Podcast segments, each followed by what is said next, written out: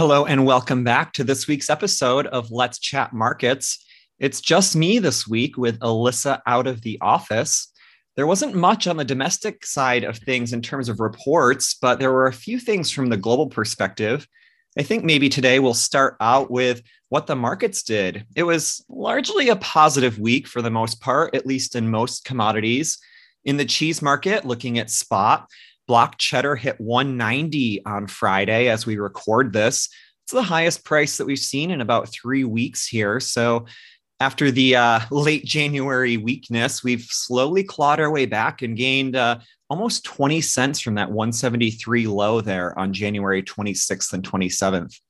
In non fat dry milk, kind of a similar story. We started the week at 183 and dipped a little bit lower, but finished at 183 quarter, which is also the highest price we've seen since that mid January mark, similar to cheese. Butter pretty steady, uh, a little bit lower towards midweek as well, but ending at 250. And then dry whey, a similar story, 85 three quarter settle on Wednesday, Thursday, Friday. That is, of course, yet another record high in that market that is just about four years old. Looking at futures here on Friday morning, some green across most products, class three and class four, both higher. Non fat dry milk, in particular, uh, hitting fresh highs, at least in some of those contracts. Uh, speaks to some of this bullishness that we continue to refer to and tight milk around the globe and that persistent demand. As I mentioned, not much in the domestic markets, but kind of looking on a global basis. On Tuesday, we had a GDT auction. It was the third one of this year. Um, almost like a broken record in, in some aspects here. Uh, green across the board here, every commodities weighted average seeing uh, positive movement yet again. Um, still support remains in basically all of these markets. Uh, here at High Ground, we called some of these neutral, um, some bullish. I think from the whole milk powder perspective, we saw a pretty strong 6.1% gain, but SGX traders were pretty much expecting that. So it wasn't anything out of the ordinary. Uh, looking back over almost the past calendar year, that Fonterra C2 print just $30 shy of the March 2021 high. In SMP, I wouldn't call it disappointing. Uh, we saw some gains there overall, but uh, nothing like the really robust strength that traders were expecting. Still, though, uh, lots of support here in this market. Arla is still holding a premium versus Fonterra product as well for the sixth consecutive event. Into fats, slight increases as expected. Not much to report here. Uh, from a global perspective, fat remains tight. And of course, it wasn't necessarily a surprise or uh, anything new to see strength here. Into Wednesday, maybe I'll just touch on these weekly EEX numbers that we get. Of course, we publish our weekly EU report every Wednesday, highlighting the price movement here. Some uh, further strength across most markets here.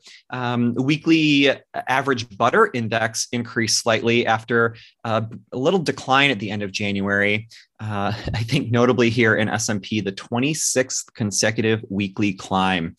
From a milk production perspective, you know we're seasonally increasing on a week over week basis in most of these countries here as we quickly move towards the spring flush but versus prior year um, nothing unchanged here still well below prior year levels we do expect eu milk production to continue to struggle here for the first few months of 2022 similar to what we're expecting in the us and in new zealand we did get New Zealand dairy export data. Uh, this was for the month of December kind of provided a end of year picture and a complete 2021 analysis overall.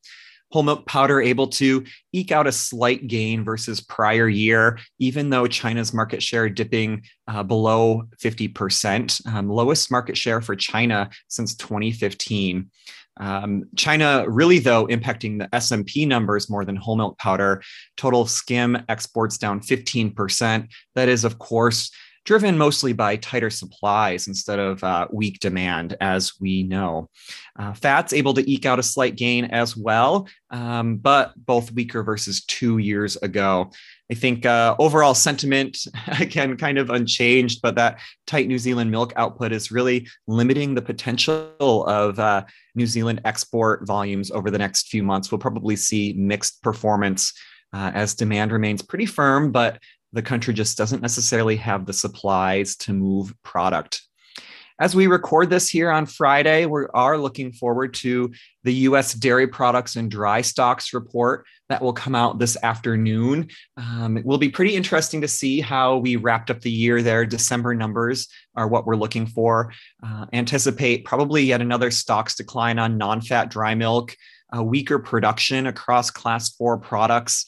Uh, probably decent cheese production, just driven um, by you know decent milk in the Midwest still, and milk that's able to flow into cheese vats. But uh, it'll be interesting to digest those numbers.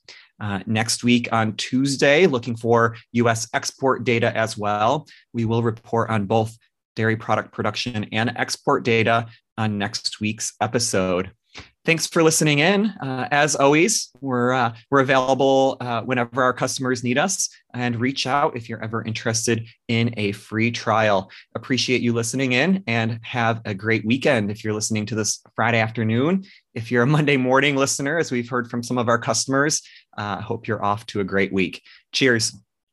Be sure to subscribe so that you never miss an episode. And if you're interested in receiving more information as well as our analysis, please visit highgrounddairy.com to request a free 30 day trial today. Futures and options trading involves substantial risk and is not suitable for all investors.